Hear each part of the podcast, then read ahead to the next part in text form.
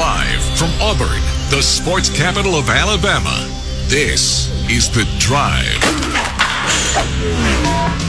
The Drive with Bill Cameron and Dan Peck on ESPN 1067 and online at ESPNAU.com. To be a part of The Drive, call 334 321 1390, toll free at 888 382 7502, or email The Drive at ESPNAU.com.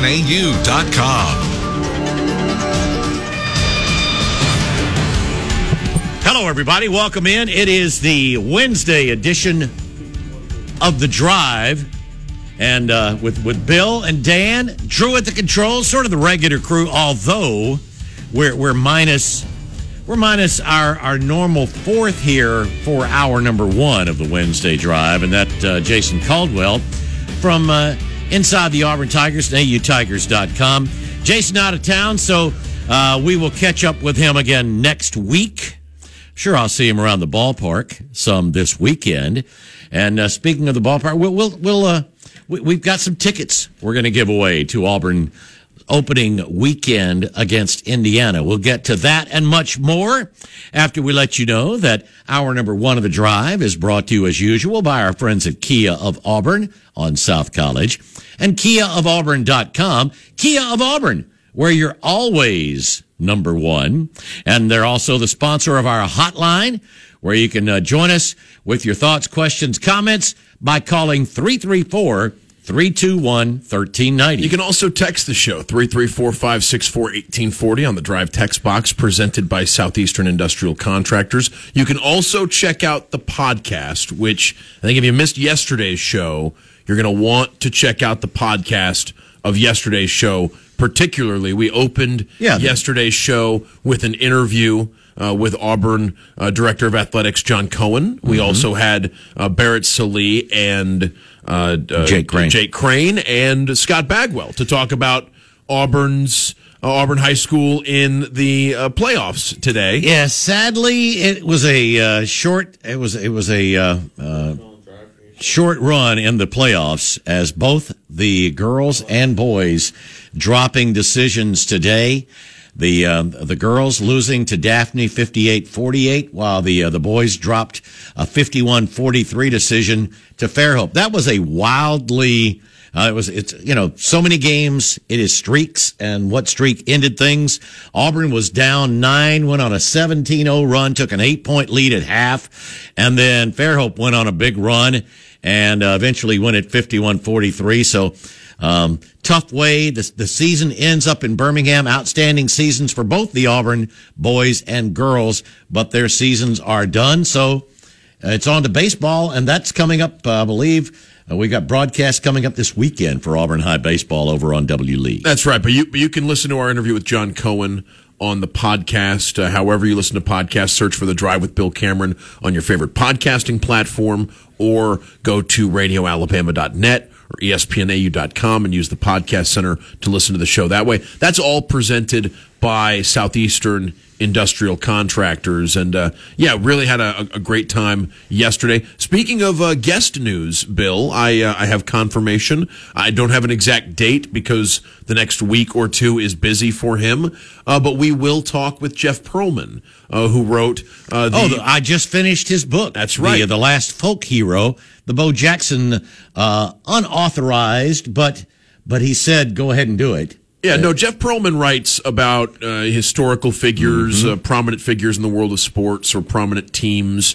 Uh, I love his book about the uh, Mets World Series championship from the 1980s. The bad guys won. Uh, his book about the Showtime Lakers was the basis of the HBO series uh, that aired uh, this time last year. Uh, the book was called Showtime. The, the series is called uh, Winning Time. Because it was on HBO. HBO didn't want to air a show. HBO's not going to be promoting Showtime. Right. I believe there will be a second season of that. Uh, Yeah, fo- there is. following that story coming up uh, uh, this year. But no, a lot, lot of cool stuff we can talk about. His Brett Favre book is excellent. Uh, so there's uh, there's a lot of cool stuff to talk about with Jeff Pearlman, and that's going to be in the coming weeks. We will speak uh, with Jeff Pearlman. So uh, so yeah, uh, more, more exciting news coming as far as uh, folks appearing on the drive. You never know who might and, drop by. And I, I got uh, word uh, today, it was either late yesterday afternoon or today, that uh, Butch Thompson will be joining us some sometime next week. Hey. The- this this week is a little crazy as they're getting ready for the opening series, but uh, we'll have we'll have the Auburn uh, head baseball coach on uh, at some point next week. So looking forward to that as well. Yeah, that, that's very very cool, and I'm uh, I'm going to miss a big chunk of next week with my Troy responsibilities, final uh, road trip of the regular season. But no, it's going to be great to talk with Auburn uh, head coach Butch Thompson uh, with the season getting started in just a few days. I know you're looking forward to that, Bill. You're going to try to make Oh, it out to the ballpark a couple times this weekend, weather permitting. Yeah, uh, now the weather looks like I mean it's going to permit. It's just going to be cold. Just make sure you you take um, some some layer, have some layers. It's going to be pretty chilly. The Friday game, of course, has been moved up to four o'clock to try to avoid the bitter cold that there's going to come Friday night. Going to have a low below freezing on Friday night. Then Saturday and Sunday are two and one o'clock games respectively. Did we uh, did we give an update on where Jason is for folks who might be tuning in? Have we mentioned on the air? I Uh, said he's out of town. okay, cool. All right. I, I wasn't sure if we Yeah. if we mentioned that because I I, know going to say I, did, I, I didn't give his exact location. Well, we don't have to do that. Okay. But, but with right. the no, but with with baseball getting started, I know it's oh you yeah, know, that's what I said. I'm, I'm I'm sure we'll see him at the ballpark. Yeah, we'll have a lot to talk about with, uh, with with with Jason Caldwell, and I'm looking forward to uh, the next time we get to talk with him. But uh, how about? Uh, I was going to say before that, let me go ahead and say, Oh, okay. say since since we're talking a little bit about baseball, we do have some tickets uh, today. We have tickets for Saturday for Game Two of the Auburn Indiana series, uh, and and these are uh, we've got a couple of tickets down on the and at the dugout level. I mean, prime seats. If you would like a pair of tickets to the two o'clock Saturday game two between Auburn and Indiana, just give us a call on the Kia of Auburn hotline. We will set you up with those tickets. We'll give away some more as we move on through the show. And yes, I am sure we will talk, and we're about to talk a good bit about um, quite the turnaround for Auburn last night. All the concerns after Auburn having dropped five of six, and the Missouri Tigers coming in looking for win number 20, being projected as a seven seed in the NCAA tournament. And Auburn just destroyed Missouri last night. I mean, from the opening tip, Auburn never trailed, and they weren't really threatened last night by Missouri.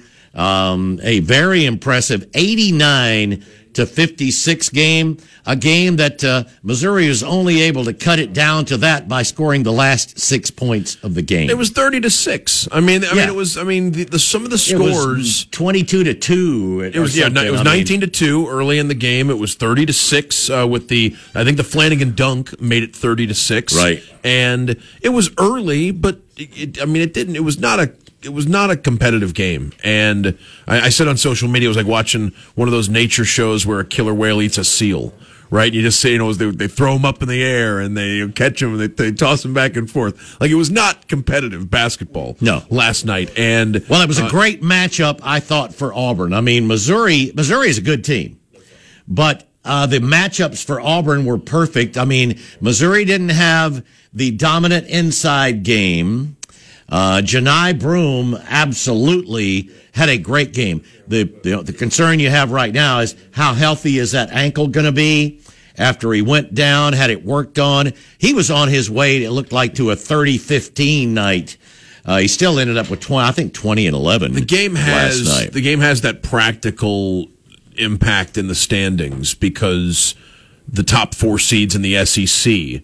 Uh, it, it's important to be one of those top four seeds going into the SEC tournament because of the double bye system that the SEC uses. But on top of what it meant for the standings or the SEC tournament, for Auburn to play like that against a good team, I mean, that's the kind of performance that makes you think if this team gets in, if if this team can approximate that performance again in in the postseason, this the, not that's not to say they can make a, a a deep run because you're asking them to play their best game over and over again. But the way they played last night would have given some of the best teams in the country trouble. My question, Bill, It would have. Here, there, there are a few things though. Missouri is Missouri's not a good defensive team. no, and and I was They're about to ask you how much of last night is about Auburn and how much of last night's about Missouri. I think it's. I, I think it's a good bit of both. I think Auburn did. Pl- they came out very intense and and really took it to Missouri. But there there are a lot of teams that will, um, I think, cause Auburn, Auburn more problems. Auburn got more open looks last night. They might got more open looks inside, and that resulted in more more open looks outside. Credit to Auburn for hitting the threes, um, but uh, then uh, part of it is is Missouri giving them better looks than than you might get. But I thought it was really good to see KD Johnson hit four threes last night. Auburn goes nine of eighteen from from outside the arc, so that's good. That's going to give them confidence. Auburn shot 48 twos at a really high percentage. Um, Yeah. Last night. Well, and, and about that's that the compared- different the difference in what Alabama does defensively and what Missouri does. Missouri is a very good offensive team, and that's where Auburn Auburn again played excellent defense over the last six games. Auburn has really played very well defensively throughout that period. Um, from well over the last six and a half games. Okay, since halftime of West Virginia on, Auburn has played good enough defensively to have won every one of those ball games. It's been offensively, and and uh, last night Auburn played better offensively. I think part of that. Uh, I mean, obviously they deserve credit for that, but but you do have to look at the fact that Missouri statistically is not very good, and and they did allow more. They just allowed more space than a lot of teams, and and they didn't change things when things started going well for Auburn. Missouri kept doing the same thing, and it and it didn't work. Uh, so One player who made a huge impact last night, I don't know how much we've talked about his resurgence, is KD Johnson. Right? yeah, as I that- just mentioned, yeah, I KD mean- I mean, that- four that's- threes. Yeah, I mean, KD, KD coming off the bench and providing that kind of spark. He had And- 14 in the first half. 14 of his 15 i- i- in the first half. There were a couple of Auburn guards that uh, had a very high percentage or shot the ball really high percentage last night. Flanigan was six of seven uh, from the even Lior uh, off the Oh, bench. Lior hit three threes. yeah, Le- Lior was three of four, and uh, and there are no. It's just tough to. The crazy thing you imagine it's tough to beat Auburn when the guards are playing that well. On top of, like you said, uh, Johni Broome having so much room to operate, Oh, yeah. being able to impose his will over and over again before that ankle injury at the end of the game. Well, and uh, I mean, the thing is, they put Dylan Cardwell back in the game because he had a shot at a double double. Uh, so Auburn nearly had Auburn. Auburn had three guys close to double Dylan did, doubles. did finish with 10 rebounds. Yeah, eight points and ten rebounds, and he missed a couple of tips there at the end that would have gotten him to a double double. Um, and uh, you know, uh, I mean, so and, and Jalen wasn't far off from a double double. So I mean, that- high. that's the difference inside. Season high in rebounds uh, for Dylan. which and is and a season high in rebound margin for the team. Yeah, Auburn dominated the boards, and that's where when the when the guards are uh, when the when the guards are playing with confidence, and uh, when, when Auburn's getting something out of players like KD offensively, and and getting Allen Flanigan at a really efficient uh, number, you're getting. Uh, you're getting that, that kind of dominance on the uh, on the offensive and defensive glass. Like Auburn's a, an incredibly tough matchup for a team like that, and Missouri. I mean, d- did you feel like a run was ever coming? No, no. I mean, and they shut they shut Kobe Brown down. I mean, they really uh, they strangled him. It was forty five to eighteen at the half. Forty five to eighteen, and and and here we go. Now this is going to sound terrible. Got to be a deflating loss for a Missouri team that beat Tennessee in Knoxville, right? Yeah, home- yeah, but but they, I think they can they can go. Look, we split against two of the upper true. teams in the league on the road. Scoring margin gonna- doesn't matter. That's right. And now they're going to get home, and uh, you know, uh, Auburn's not a good matchup for them. Other teams, I mean, they, this team put 80, 89, no, eighty six, excuse me, on Tennessee. I really want to see the next two with A and M because they've got Arkansas tonight in College Station, and they go to Columbia, Missouri this weekend, and I Mm-hmm. think those will both be really good tests, not just for A and M because those are two teams. you think that- South is going to be much of no, a no, no, no, no, no, no, Columbia, Missouri. Oh, oh, okay. my A&M, A and M is going Oh, to. No, I, I should have. No, I, I didn't. No, expect- you, you did. I, I just did. I just, for some reason, I was thinking South Carolina. No, A and M hosts Arkansas tonight. You're, you're right. That's going to be really interesting. Arkansas beat A and M earlier in the season in Fayetteville, and then A and M goes uh, to Missouri uh, on Saturday afternoon. That's right before Auburn Vanderbilt. Actually, that's the game leading up, and I think those are both not just for an A and M team that needs to win those kind of games to make their case to be included in the NCAA tournament. Because keep in mind, most most projections right now don't have A and M in, despite their conference record, because the, of of uh, some of the losses they suffered out of conference. and with Arkansas and Missouri, I mean, those are both up and down programs. Missouri needs to bounce back from what happened last night. Oh, yeah. and and they've got a chance to do it at home. But A and M's not a team you feel great about bouncing back against because of the way they play. Man, it is it is really tight in the SEC for the for the the battle there after after Alabama. I mean, yeah, A and M's two games back, and then it's another game and a half back to Tennessee. Another game before tonight, right? There's yeah, Tennessee, Alabama. there's another With one tonight, Tennessee right? favored.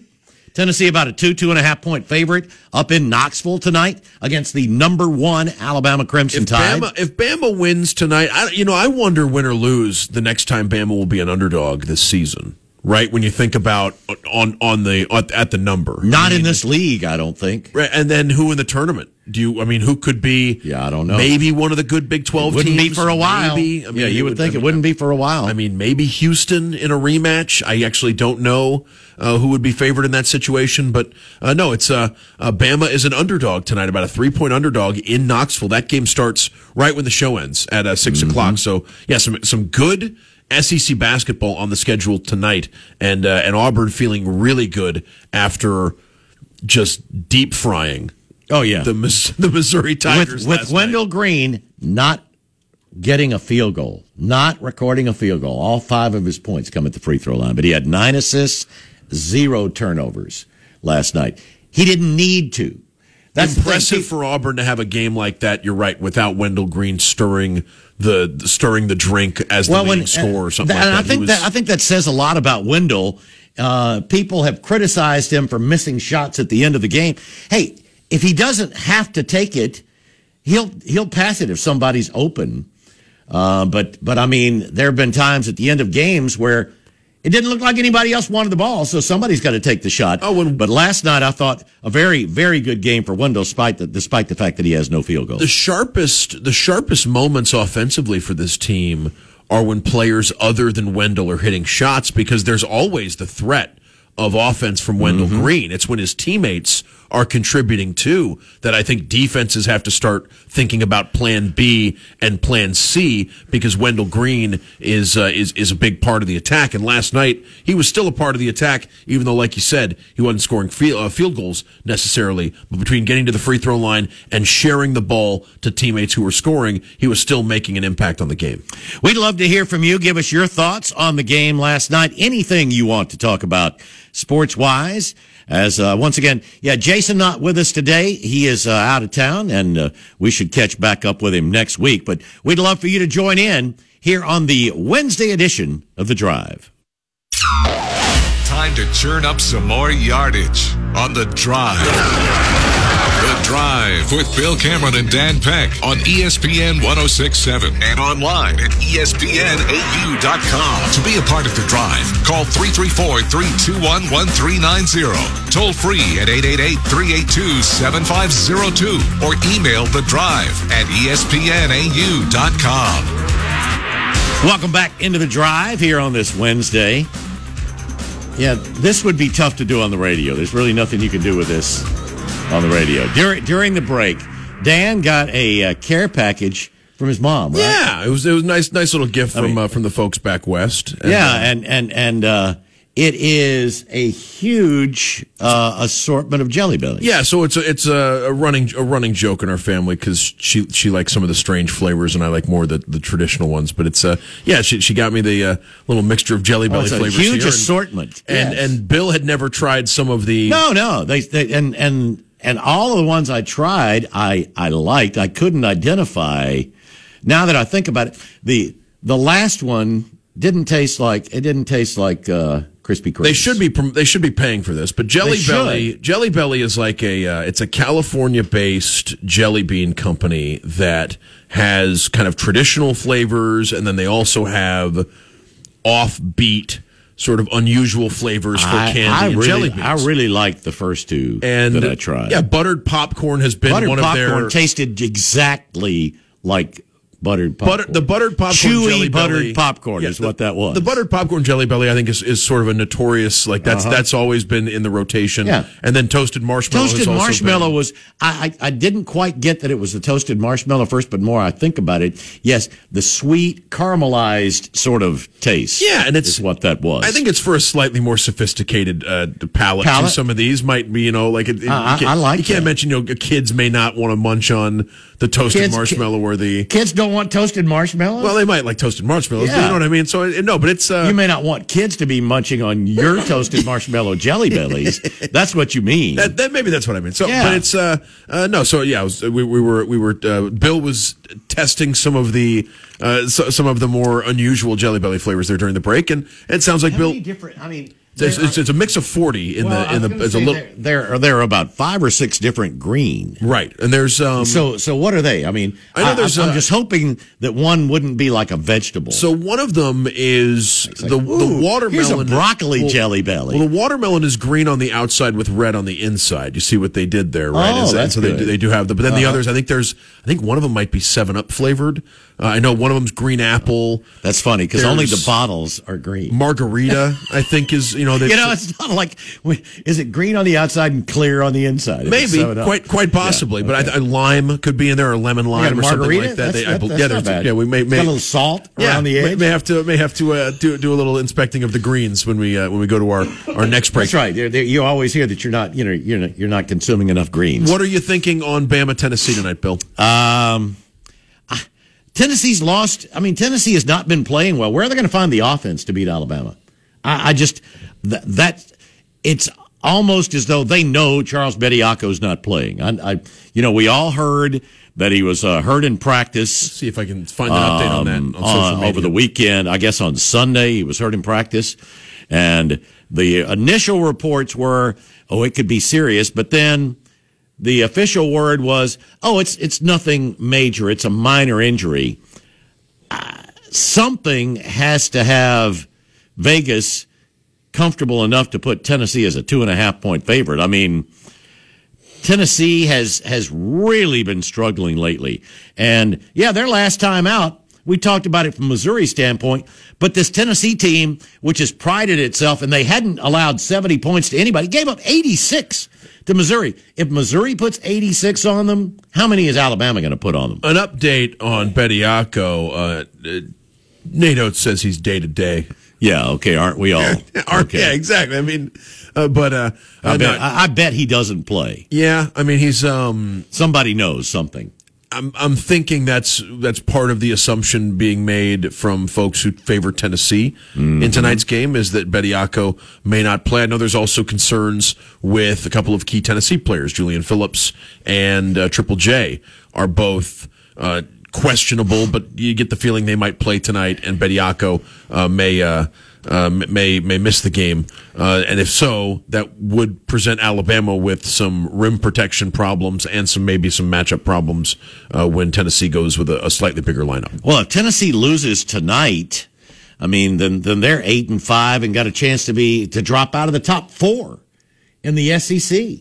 So I mean, this is this is a uh, huge game. Not not for them to make the tournament, although I'm seeing them down now as a, uh, a three or four seed after they'd been, you know, a, a, no, you know, no lower than the two line all along. If Bama can win tonight, you wonder where a loss is coming in the regular Right. season, or if if this is a team that's going to at be Texas A&M. at A and M. That's the only thing I would say. If they win tonight and they go ahead and clinch the conference before they go to College Station, then they may lose that. I mean. Arkansas and Auburn are both good teams, They are. but those games are in Tuscaloosa, and uh, may, maybe either of those teams could go to Tuscaloosa and play a great game and win. And, and like you said, Alabama goes to A and M to finish the regular season, but.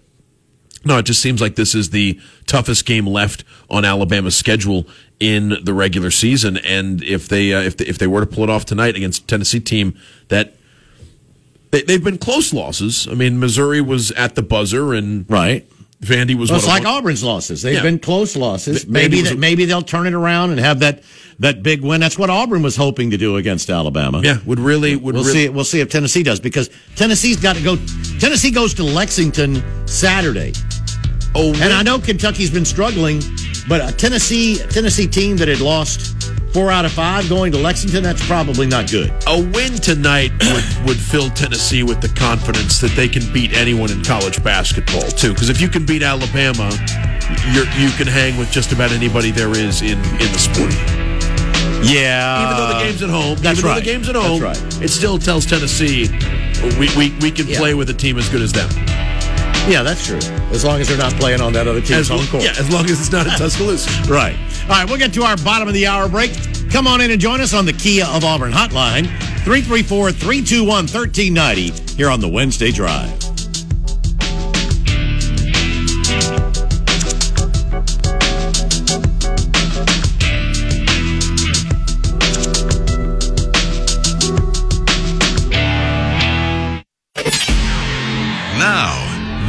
Of The Drive. The Drive with Bill Cameron and Dan Peck on ESPN 1067 and online at ESPNAU.com.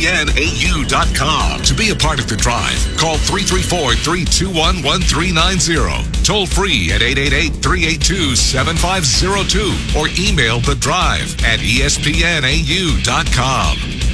Welcome back into the drive here on this Wednesday afternoon. Bill and Dan, Drew at the controls, and we'd love for you to join in. Anything you want to talk about sports wise.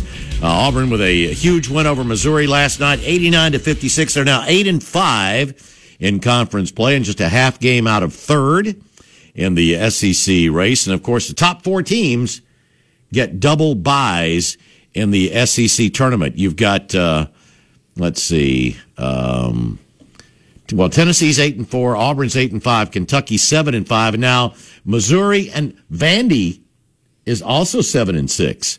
This this Vanderbilt team, uh, they are probably Dan this year's version of Texas A and M is what it looks like to me. Team it really looked like oh th- this this is a bad team in the pre conference, and they have really picked it up. They're playing much much better now as they get ready for Auburn coming in Saturday night. I don't know how much of, of the conversation with Jake Crane uh, you, you were able to hear yesterday because you left a little bit early to get to the game Man, time. the traffic was unbelievable trying but, to but- get in. But the I'm so, I'm glad you. Yeah, it was it was 19 to two when you sat down, right? It was it was already. No, no, I, I, I, mean. I, I left at what about twenty till, and I mean, it was it was uh, five nothing when I walked in. So I mean, it took it took that long to to get over there and get parked and get in. So I I asked. Um, no, we were we were talking about a couple. yeah, I heard a little bit of talk about Stackhouse. Yeah, I mean, I've, I've always been a big fan of Jerry Stackhouse from the first year he got to Vanderbilt. I've just been really impressed with the, the look of his team and the way he sort of neutralizes a talent disadvantage that's going to be really tough to overcome when you're the head coach of Vanderbilt as far as uh, figuring out how to build a team in men's basketball that can hang with the best of the league. I know Kevin Stallings did it for a couple of years. It was a very different league back then, right? You wonder if that would work. The Kevin Stallings approach would work in an NIL era and in an era of Right. free movement with transfers. It's just, you know, I, I wonder how realistic it is to expect better results than what Vanderbilt has gotten under Jerry Stackhouse. On the flip side of that, uh, like like I was saying to Jake Crane yesterday, I think if a place with more resources, if a uh, if, if a school with with more uh, a better track record of success and better facilities and more resources in men's basketball, a place that could get players. Uh, if they hired Jerry Stackhouse as their head coach, I think you'd see uh, dynamite results. And Florida State comes to mind. Uh, that's the one I threw out there yesterday. I think I think Florida State with Jerry Stackhouse would be uh, would, would be competitive very very quickly. And I mean, I guess Georgetown would also fall into that mix too. Uh, maybe Georgetown is too much of a bygone uh, era. Uh, you know, I, I don't know. Jerry Stackhouse played for the Wizards, so he has Yeah. a, a tie to DC as well. Florida State just seems to make a lot more sense. You know, do you do you see the path there to Jerry Stackhouse at Florida State winning a lot of games? Like if Yeah, they, I if they wanted so. to go in, in that direction. What do you think of my other crazy idea on that front? I, I tossed out uh, Pitino? Rick Pitino at Ole Miss.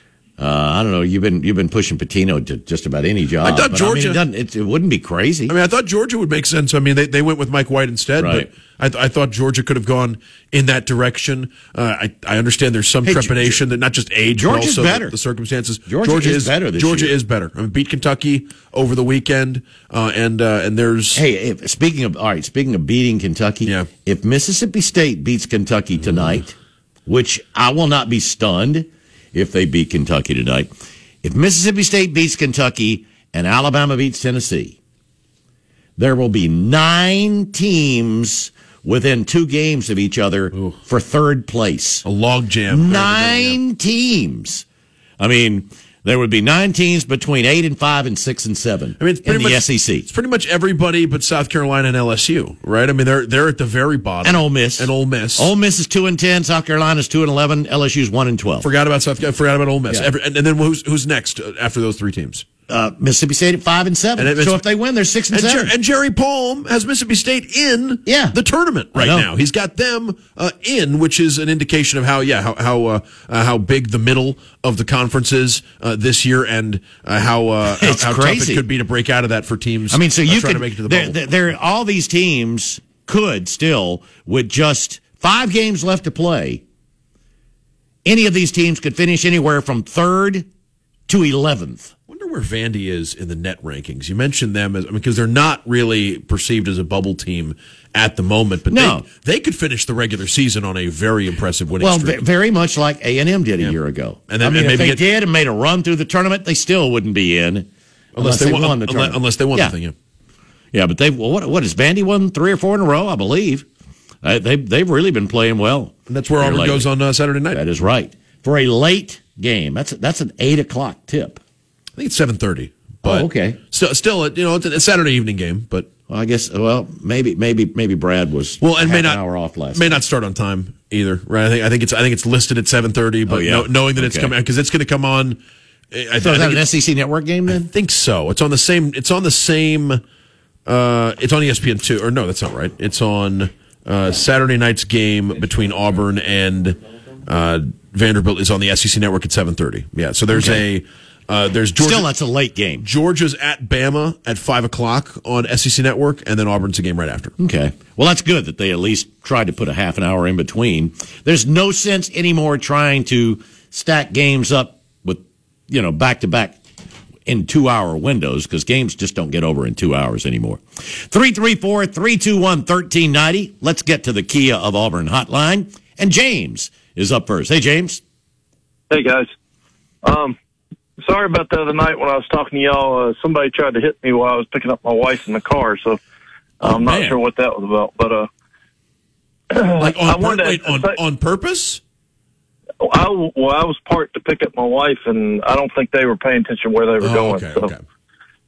but But the result was Anyway. almost the same, Yeah, whether or not no, whether or not yeah, they meant to. Hopefully, hopefully, I mean, no damage, or was there? no, they didn't hit me. That's they good. missed me. It was but, just a near know, miss. Good. Yeah. You know, it's just Auburn traffic. You know, so. Yeah, it, it is. It is much worse than ever, no doubt.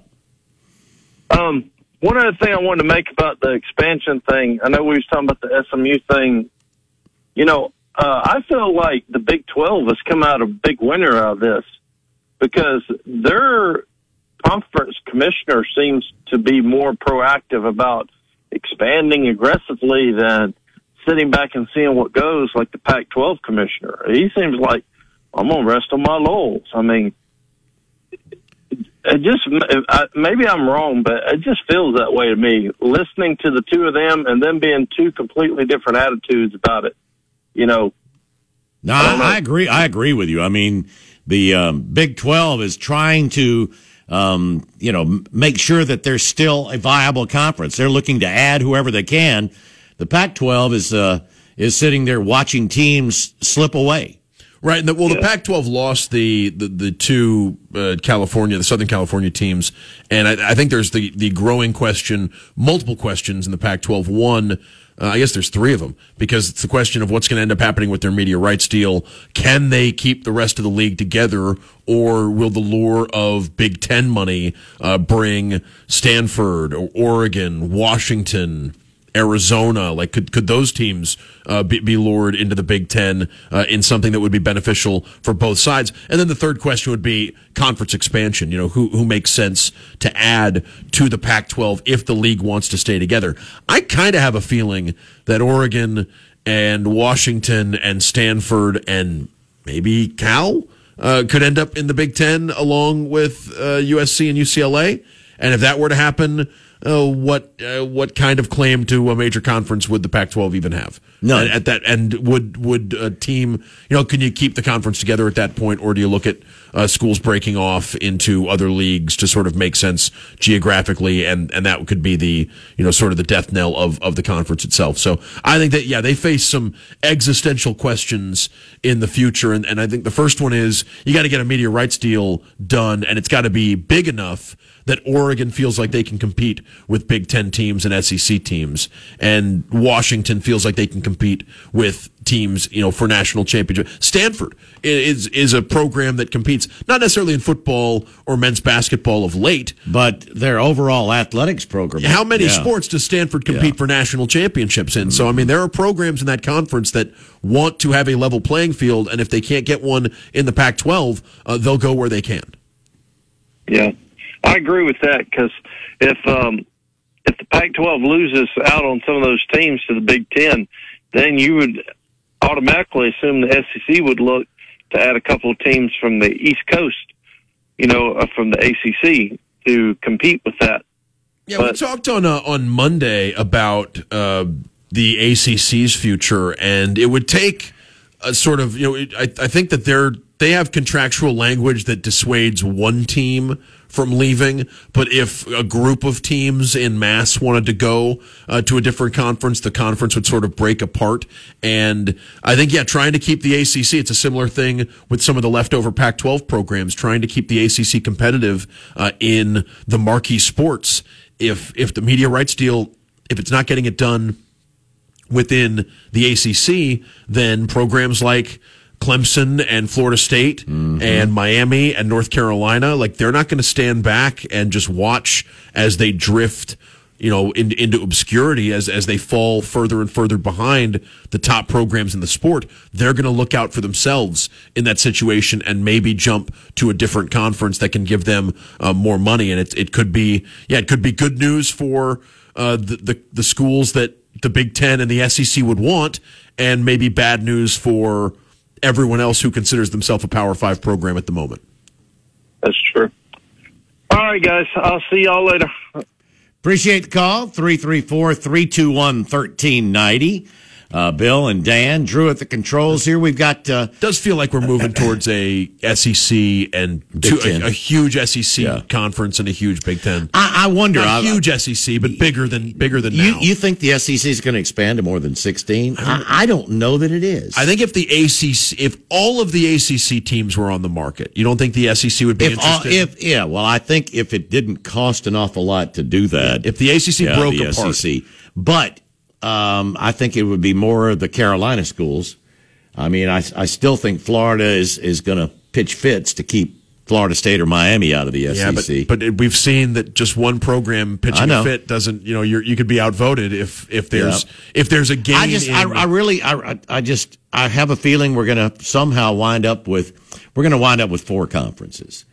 You're going to have two that are much more powerful than the other two, but I think it's going to be four conferences. Right, or even or even three. Because the question I would You have could with- have three. The question I would have with four would be: Are there four media rights? You take, Are, the, are there you, you take the Big Twelve and the Pac twelve, are there four? and you add Notre Dame into the ACC, and you've got four decent. but are are there four platforms that are going to want to pay at sort of an equal playing field, or is are we going to see three or two? in I don't know. It just if depends on two. how much depends on how much more we move to streaming. the Big Ten and the SEC seem like they're in excellent shape. The Big Twelve has secured their future with a media rights deal that keeps them in the game. You've got you've got four networks, And you've got but the Do all four of them care about college football? if, if the ACC were to break apart, you know, some of those schools could go elsewhere, and then I think we'd move towards you know the SEC and the I Big mean, Ten if sort if, of if, dominating. if if you had four leagues and they could each convince one of the the four networks, the If- major networks, if everyone from the if you're the commissioner of the SEC and everyone from the ACC was on the table, who would you want? Uh, North Carolina, and would be my would probably be my first choice, and then I'd probably want somebody. You wouldn't want Clemson with the success in Maybe football I'd go late? Clemson and North Carolina. Yeah, I mean, Virginia, Florida State. Yeah, but I'm just saying the first two. Yeah, I mean, Florida State wouldn't be the wouldn't be the first. Miami? I don't think. No, I don't think so.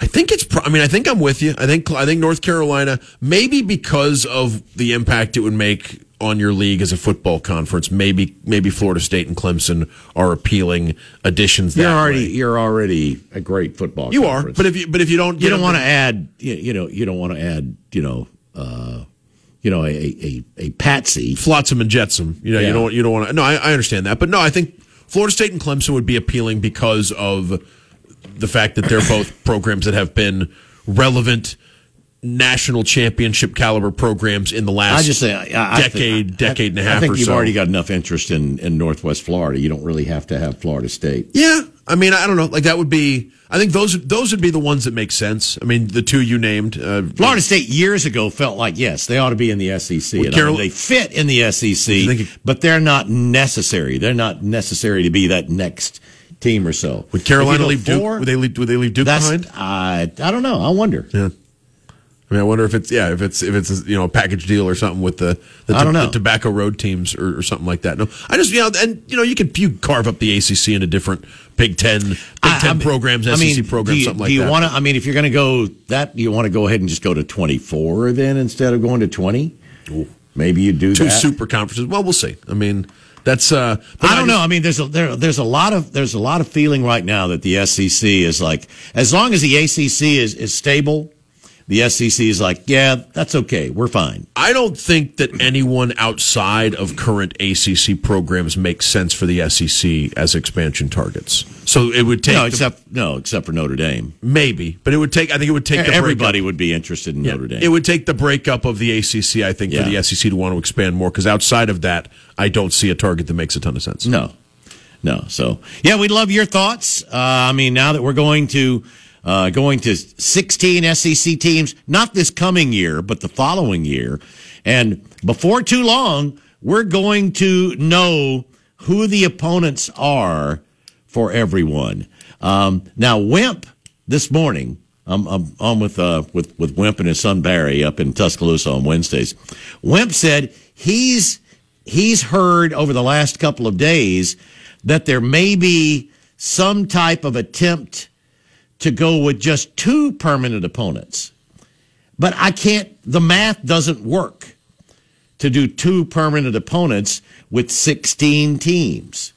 Because I said, so what are you playing, an eight game schedule? And he said, no, a nine game schedule. Well, then that doesn't work because you'd play two permanent, seven rotating, but then the next year you'd only have, there'd only be six others that you hadn't played. So you'd play one team. we- That that doesn't work. No, you would. It would create a rotation, right? It would where you'd have to. You're already have having teams- a rotation, Right. But but but like every seventh year, you play one team three out of four. Yes, I mean Yes. that's really it would, no. that's, it would create like a that is- staggered rotation. that's No, not that, that- doesn't that's not nearly as clean as. Oh no, no, it's of, not. Uh, Well, three. you and- might see a team six. three times. You might see one two times. You'll see Tell everybody. you- I'll tell you another reason. If you're Auburn, you don't want that because you're going to get Bama and Georgia. yeah, and you're going to be playing like a in a in a two plus seven system. You're going to be you're going to playing. get Bama and Georgia, and then rotating other people. yes, and and nobody else will have two that tough. yes, and so I I think three. No, it's got to be three six or one seven. I mean, look the the status quo right now. And I think the feeling is it's going to be 3 6. There are a few schools that don't want to go nine conference games. They don't want to lose a home game, and they don't want to play a ninth Bill's- conference game. Bill's disgusted by my suggestions for the three and the six. I'm not for- for disgusted every by team. them. I just I did I disagree strongly with a few of them. Right. You, well, you like you'd like to see. I mean, I think it's an interesting, especially if you assume Auburn and Georgia, or, or if you assume Alabama and Georgia are are two of Auburn's three. How they decide that third Auburn opponent, I think, will be an interesting. Uh, you know, Oh yeah, you try to make it fair, or you just want to. Uh, Do you preserve rivalry, or do you? Because I, I don't even know. I've se- I've seen some folks on message boards LSU would be the rival. and social media saying, "Well, Let's just we Auburn needs Alabama, Georgia, and Florida. No, and, and you need your head examined, whoever you are. If you're if you think that's who Auburn Auburn needs. Although to to be clear, like I don't know over the next five years. No, you don't. I don't know where Florida slots in in a 16 team SEC as a potential opponent because is is, is Florida. Is is Florida They're still an upper half Are, team. are they still? And it's tough though. I mean, with with, with Oklahoma and They're Texas still- coming in, That, that- I mean, yeah, I know. Florida going to win more games over the next five years than Ole Miss. Yes. Yeah, because Lane won't be there five years from now. He might be in Florida Uh, Lane, Lane, will, uh, Lane will be somewhere. Lane- be- yeah. he may be in the NFL. or Gainesville. I mean, Yeah, that's throw, true. throw He them out there. be. I mean, if they if it goes real south and Florida says we got to go pay, we got to go pay someone like their top five coach. Uh, let's see if, if they go through the same song and dance next year. Lane, Lane, Lane still needs to recruit high school and junior college kids a little better. Uh, I think.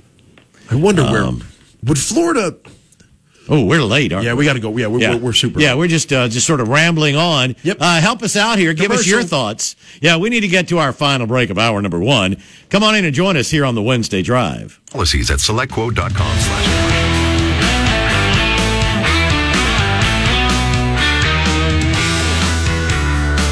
That's what I said. Welcome back in. We're just about out of time for hour number one of the Wednesday Drive. Bill and Dan with Drew here at the controls. Love to hear from you. Anything you want to talk about. The SEC going to 16. How's the schedule going to work out? Want to talk some basketball? We'll take a look at tonight's games as well as continue looking back at last night's win over Missouri as we head into hour number two of the Wednesday Drive.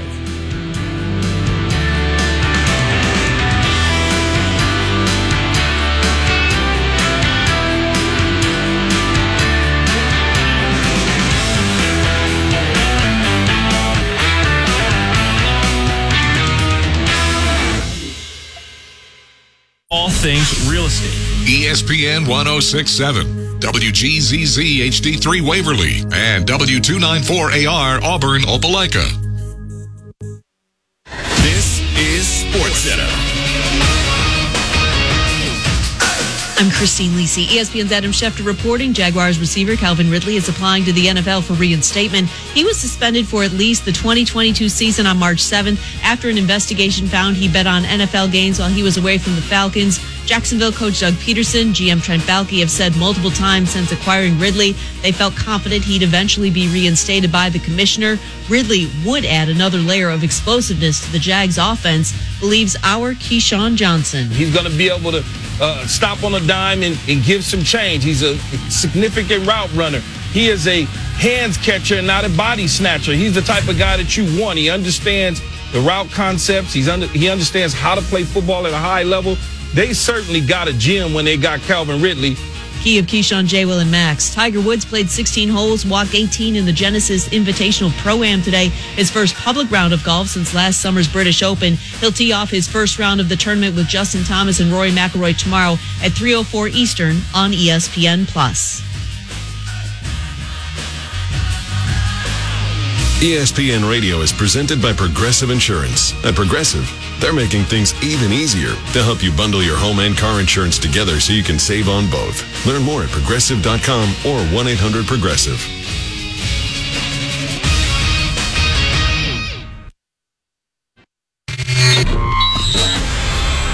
Live from Auburn, the sports capital of Alabama, this is The Drive.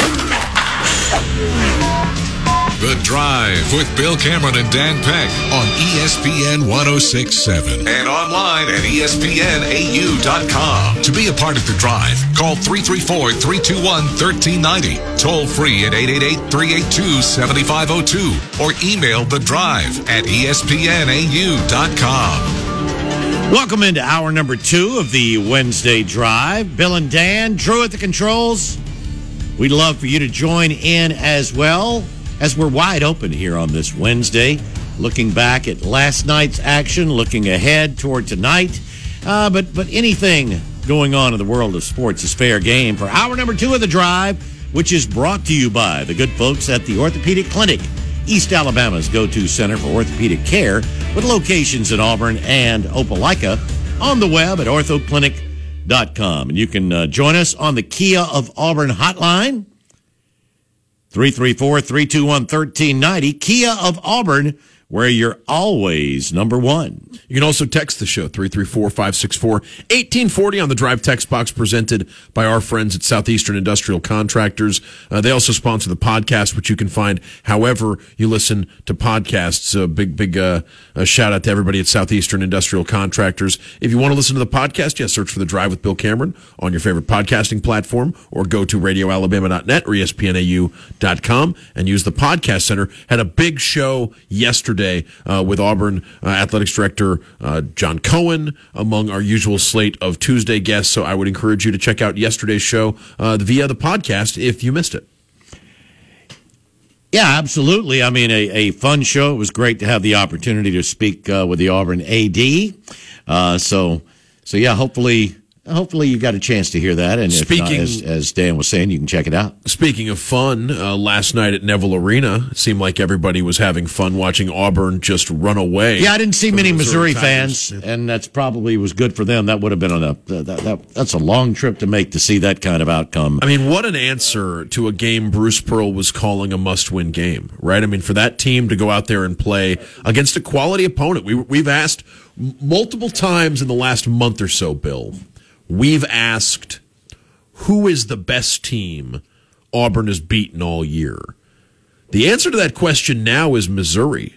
If you look at the numbers and the computer rankings and where they sit as an NCAA tournament team, uh, Missouri. I mean, Arkansas might have been ahead of Missouri in the net ranking, but most uh, projections had Missouri ahead of Arkansas in the NCAA tournament. Oh, oh, oh! Missouri was being projected as a seven seed. Arkansas around a nine or a ten. Missouri to to beat the best team you've beaten all year and to beat them that convincingly. It's a really impressive win for an Auburn team that you know had some uncertainty, had to uh, had had to figure some things out in the final month of the season or risk falling to the bubble or falling in, into a more precarious position as an NCAA uh, tournament team. So yeah, huge win last night. Great to see uh, KD Johnson continue uh, his stretch of impressive play. Great to see Allen Flanigan and uh, Johni Broome. Hopefully he's okay because he was dominant. Big reason why Auburn uh, was able to impose their will. Uh, Auburn thoroughly out rebounded Missouri, and from the very beginning, I mean, the game felt Game felt out of reach shockingly early. And I know that's dangerous in basketball because a run can trim a big lead into something more manageable. But like we were saying in the first hour, never felt like that run was coming for the, uh, uh, for, for, for the Missouri Tigers. So I mean, just a, uh, uh, yeah, and, and you can turn Bill back on. It's, uh, uh yeah, never, never felt like that was, uh, w- was in the cards. And in fact, it wasn't. Auburn wins by 33. No, and uh, a a fun game, yes, for for everyone that was an Auburn, 45 an Auburn 45 to 18 at the half. 45 to 18 auburn led it by 39 and i i'll say this and and again this this sounds this this is terrible. This doesn't sound very professional. I thought the game were called fairly. Auburn wins by 50 i thought really the the, the officials let missouri pound on Johni and and uh, called calls things a little tighter against Auburn, but it didn't really matter last night. So maybe that's just getting them prepared for for some tough road trips. 334 321 1390. Let me say before we get to the phone, we have more tickets for Auburn baseball, the season opening series this weekend at Plainsman Park as the Tigers host Indiana. The Hoosiers coming down and expecting the warm climes of the South. It's going to be 30 Friday night, so the game's been moved up to 4 o'clock.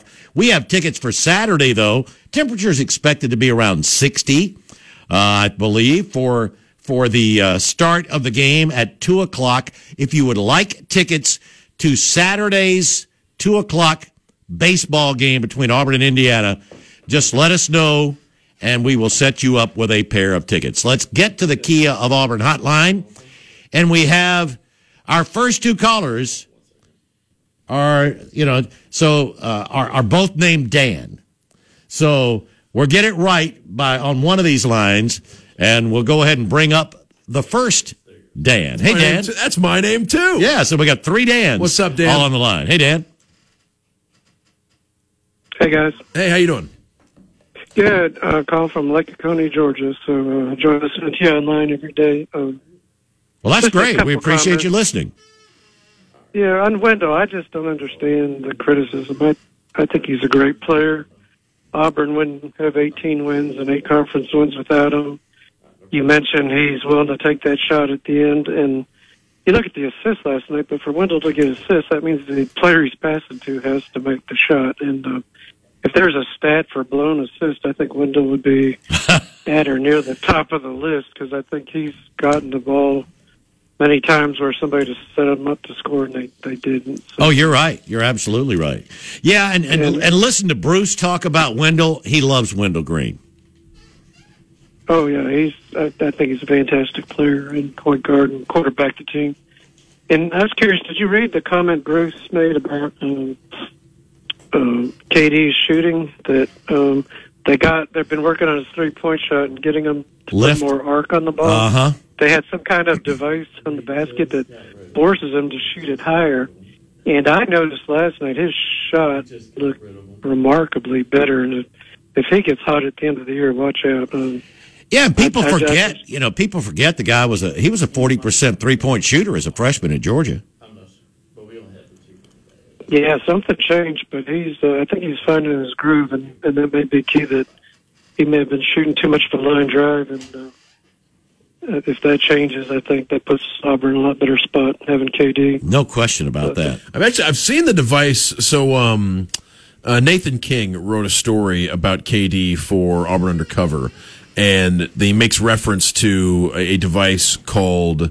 Uh, it is called the. Is it the gun?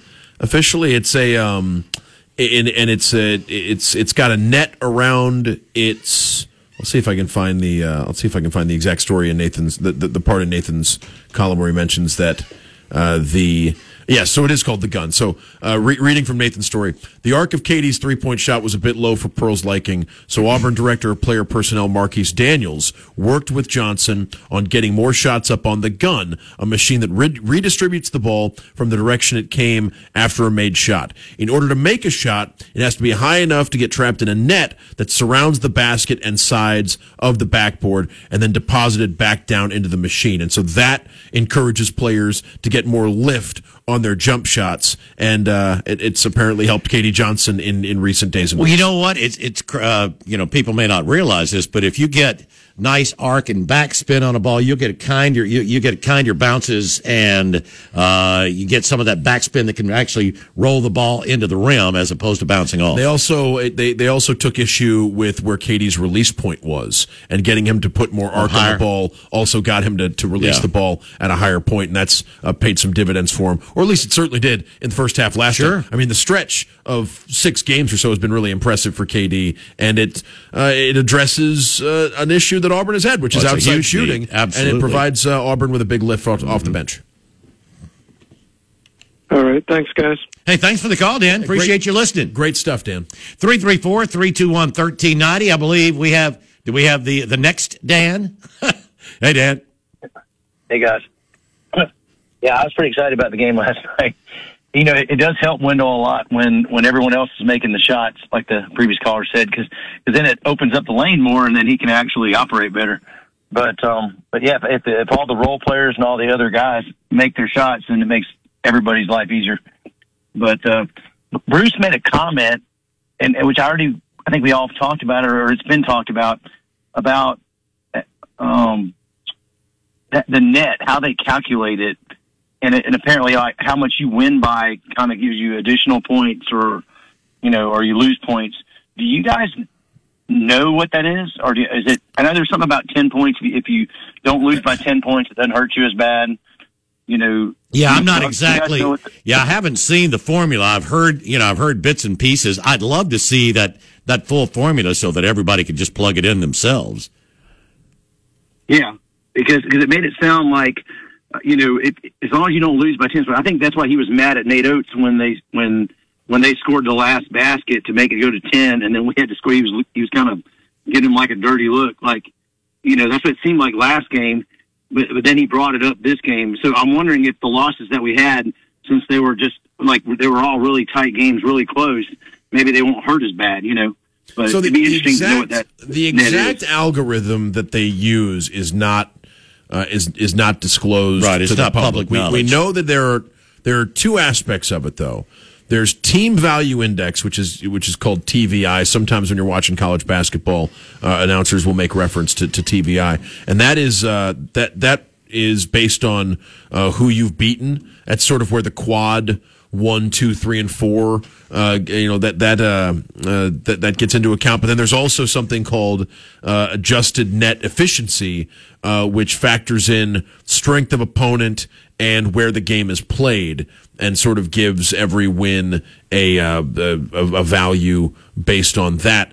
I I mean, as as far as we know, margin of victory isn't a a factor in either of those, um, but uh, you know, we, we don't we don't actually know everything that goes into it. So I mean, I, I would think that it's uh, you know it's it's more like I, I didn't think that Bruce's issue with what happened at the end of the game had to do with the computer rankings and what this you know what that might mean. I thought it was more a, a sportsmanship, you know, a general you know, sportsmanship issue. But um, yeah, I, I, again, I don't know.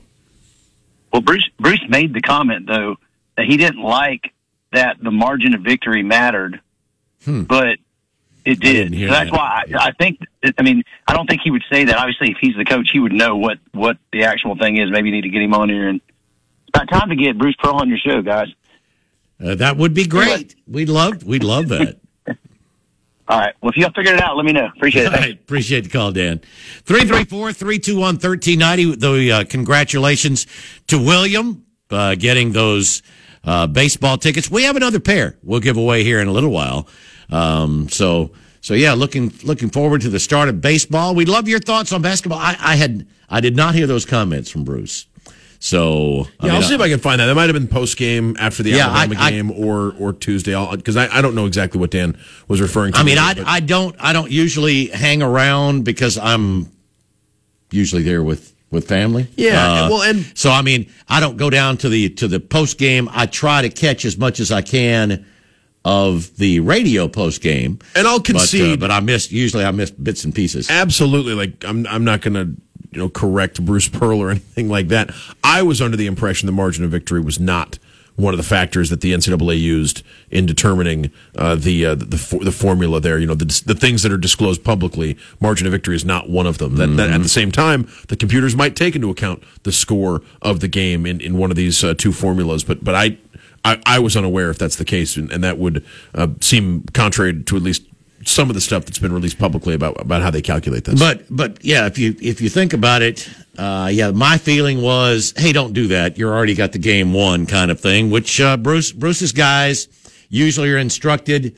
They've got the lead, got a big lead there at the end because I mean, last night there were a lot of people going, get the ball to Dylan for the double double, and it's like, no, you do that with a minute or so left when the shot clock is still in play. But once the shot clock is out, then uh, just run the clock, let the game end.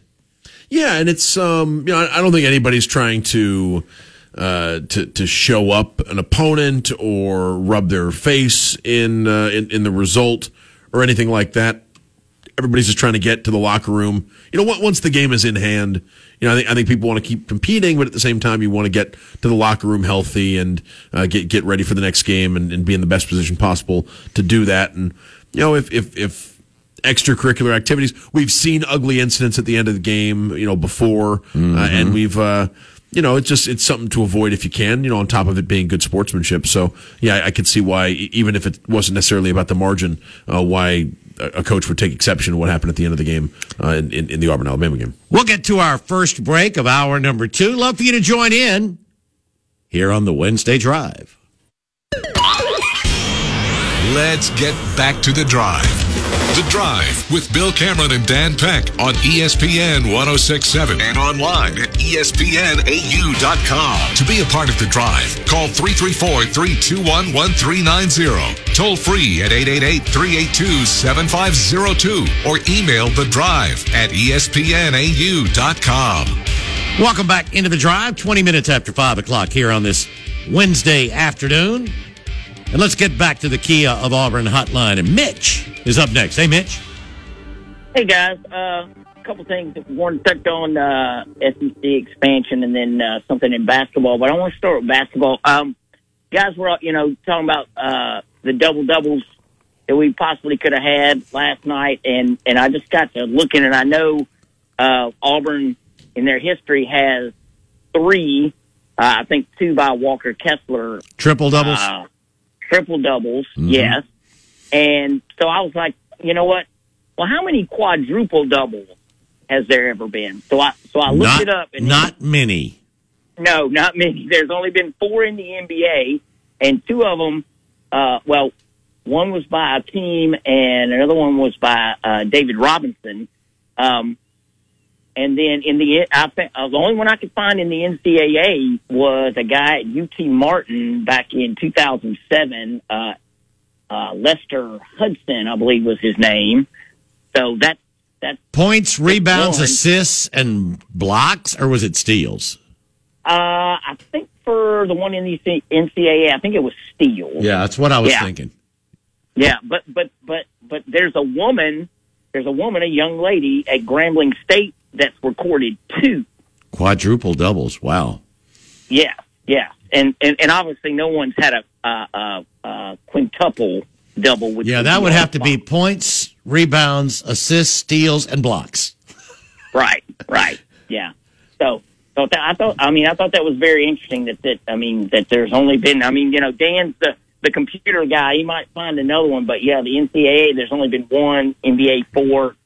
And I, Yeah, Auburn had a young lady- chance. I mean, Auburn really, with uh, with ten minutes to go in the game last night, I'm looking and thinking there's a chance Auburn could have three guys with double doubles. I don't know that I could ever recall a team having three players with double doubles because Jaylin had nine and seven, Right. and uh, Dylan had eight and ten, and then Johni had twenty and ten. Right, right. Yeah, that that that's something I did not look up. That would that would probably be something to look up to see if three guys have ever had double doubles on the same. Yeah, it would be in a pretty big route, I would think. Yes, yeah. yes, yes. Um, but getting back to football and the expansion and everything, uh, I believe it was it was it Friday that you guys were both out and you had the Yeah. uh, hmm the subs in. Well, uh, we uh, uh, I called up and and and I know Bill, you you had your list of three permanent opponents Oh yeah, I've had know, that for a long time. teams. Yeah, and, all, and and well, and I I did the same thing too when when we heard that uh, Oklahoma and and uh, Texas were coming in. But uh, the one I wanted to touch on because I talked to them was um, Georgia and Florida. Now, now first, you know, obviously Auburn and obviously Florida, you know, because of the cocktail party, and and I threw in there South Carolina because you know that was a a game they used to play back in the '80s when there was only six conference games, and there wasn't divisions and all that and everything. And then for Florida, obviously UGA, and then uh, uh, keeping LSU because that's been their common opponent since '92. And then I threw in uh, Tennessee, and the guys on Friday were like, "Uh, that might be." A, Yeah, I think that's I think uh, that's too tough. I think you got to pick either LSU or Tennessee for Florida. I think I think you can have Well, Geor- well, Georgia well- stays. Georgia stays, and then you pick either the Tennessee rivalry Yeah, or the I LSU think- I think so, too. And I'm then the other to- one, the other one, I I had think needs to be probably a lower tier SEC East team. South Carolina, South Carolina, Ke- Kentucky. Kentucky, or, or Vanderbilt, something like that. well, Yeah, see, I had- well, look- I, I had I had Georgia, LSU, and and either Kentucky or Vandy. Yeah, see, I've got I've got uh, Georgia, Kentucky, and Tennessee as my three opponents for Florida. Okay, well, I flipped it around and and and, and they actually liked this better. But I went uh, from Florida. I went LSU, Georgia, and South Carolina, and then Mm-hmm. for Georgia, I went Auburn, Florida, and Tennessee. See, I think that's too tough for Georgia. I don't think it is. You don't but- think so? I think I think No, I, think that's, I don't think think that's it top is. tier. I think that that's that would be that would be as tough a draw as anybody's got, right? Auburn, Uh, Florida, if- Auburn, if Florida, Al- uh, well, I Auburn, mean- Florida, and Tennessee would be about as tough a draw as anybody draws. If those are th- Georgia's three Uh, well, if you're Alabama, and you got uh, Auburn, LSU, and Tennessee. That's that's about the same. yeah, so those are two. I mean, so About the same. yeah, But those are the two teams that are the best. They should be playing. They can't. They're not playing themselves. Maybe and they're that'll not happen. playing each other. Yeah. So they ought to get. They ought to get pretty tough schedules. maybe I, I could see You can adjust it in Yeah, four years. You could. I, I could see. Um, I, Yeah. I, I could see two traditional powerhouses and maybe someone who's not a traditional powerhouse for both of those teams. But I mean, right So- now you've got you've got Tennessee trying to reestablish themselves Florida trying to hang on. Like I could see, I could see South Carolina ending up as one of Georgia's three opponents. Yeah, I, do- I could too. Um, and in which case you'd have to bump uh, one of uh, either Auburn, Florida, or Tennessee uh, from uh, from, from Right. Georgia if, if you gave them. You're South not. bu- You're not going. Auburn and Georgia are going to play. I could see Auburn and either- Alabama are going to play. I could see either Ole Miss or Mississippi. Alabama, Tennessee I could see either Ole Miss or Mississippi State as one of Alabama's Yep, three permanent opponents. In which case you would have to pick. It wouldn't be between- fair, but I, I could see it. yeah, I, in, in which case you'd have to sacrifice those traditional rivals. Right. But that's that's the point I would make. Okay, guys. Well, that's all I got today. War Eagle. We'll talk to you soon. Appreciate the call. Yeah, it's going to be really interesting because somebody is going to come out of this going, hey, we don't deserve this. It needs to be fairer. The best thing is you're rotating everybody. So you'll, you, it, it won't be as one sided, even though if you have tougher permanent opponents, it's still going to be worse. It may not be as, you know, as bad as, as, as it perhaps has been for a couple of teams. Yeah, and I- and I guess um, it comes yeah the, the the criticism I keep getting of the uh, of the three ones I've picked for for every team is that I, I went too easy on some of the traditional powerhouses in the conference because yeah I, I think I, think I think you do have to sort of weigh not only how good are they now, how good have they been, how consistent have they been. The best, if the best aren't playing each other, and Alabama and Georgia will not be playing each other on an every year basis. If those aren't playing each other, they need to play a little tougher other teams because other teams are having to play them. Right. I I would be surprised if either Alabama or Georgia, when we find out who the three permanent opponents are, if either of them drew three of what we would think of as the top seven or eight or ten programs, which is I if you think I, I, I really do think I, I will be very disappointed because I've heard this from so many people projecting it. I think Alabama's getting Auburn, LSU, and Tennessee, and you've got you've got all three of those are they're they're a notch below. They're closer. They're sort of um, See, I thought in just- the five to eight range. I thought you just agreed that you thought one of the Mississippi schools would end up on Alabama's No. schedule. Okay, No. I, I thought okay. I, I you, you don't you don't think one of the No, I said I wouldn't be shocked. Yeah, okay. But I- that's I, don't think they will. I think Alabama gets Auburn, Tennessee, and LSU. I have a feel. You know what the I think they should. You- Too. well, no, and, and that's a difficult choice as far as which of if you don't give Alabama those three, which of the three then what are you doing? You're giving it. You're giving the best team one of. You're giving them uh, an easier schedule than some other Well, teams are no, going to but get. the point I was going to make is that if you don't give Alabama those three, you have to make a difficult decision as far as which rivalry to jettison. Right. Because those are three very prominent rivals for Alabama. I just wonder if those are going to be the three they end up with. well, the And if it's- two the two that they're going to end up with are Auburn and Tennessee. Right. And that's where I wonder if because LSU's got a couple. I mean, between between Florida and Alabama, and some A&M. some would say A and M. A and M to LSU means squat compared Arkan- to the Alabama game. Arkansas has grown into a rivalry over And the last 25 mean years or anything so to them not compared to Alabama. And then you've got two Mississippi schools that both sort of view themselves Ole Miss as is Ole Miss, but LSU Mississippi State. Who thinks of that as a big rivalry? right just because they play in the West. You know, the LSU 30 and Ole. Miss is a big Yeah, rivalry. so, some of these All right. trimming it down to three and then figuring out if you've dealt them too easy or too difficult to hand, I think is going to be the project for the SEC. Final half hour coming up. We've got another pair of baseball tickets. Call in. They are yours. And speaking of baseball, uh, you had a chance to uh, get with the Auburn assistant baseball coaches the other day. Well, here's some comments from our former comrade, Gabe Gross, when we come back here on the Wednesday Drive.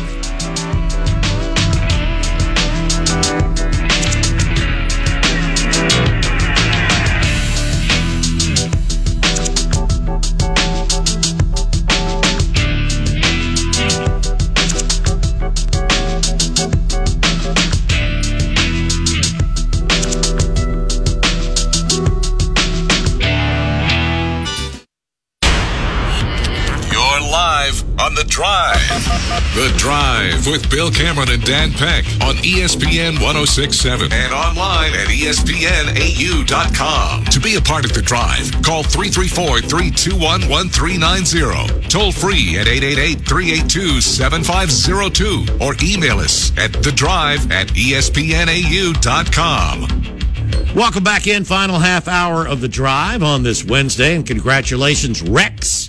Picked himself up a couple of tickets to the Saturday Auburn Indiana game. I think we may have some Sunday tickets tomorrow, so uh, so join us for that. Dan will be out tomorrow. Who uh, got Coastal who you got? Carolina? Tro- Trojans are uh, Trojans are one game up on three. Oh, that's why you were watching their video. You were, That's right. You were doing a little scouting. That's right. We haven't played the we haven't played the sh- the Chants uh, this year. Uh, so the, uh, the the Coastal Carolina. Although I, it's one of those, and I don't want to get too far. I could have sworn Chanticleers are male.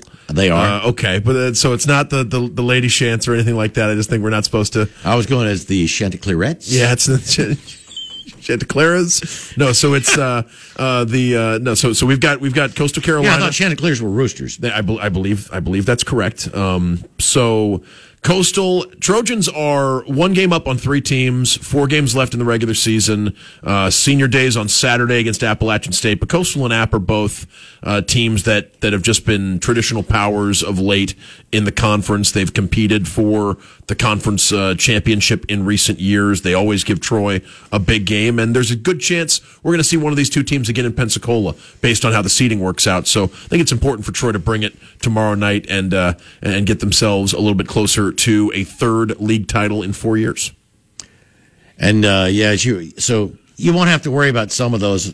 They're not going to be bringing their officials with them. Some of the calls that you were watching today. Oh no, I was yeah. Well, we'll we'll see. I mean, that's uh, it's it wasn't the only game where that sort of things happen, but uh, but yeah, Co- coastal coastal and Troy both play fast and attack the basket a lot, and it's tough to officiate because there's sometimes there's a lot of contact, Yeah. and sometimes there's no contact at Well, all, and that's players go that's, flying, and that's the most frustrating thing about officiating is you know maybe the guys on the outside will call it tight and the ones on the inside won't, or vice versa.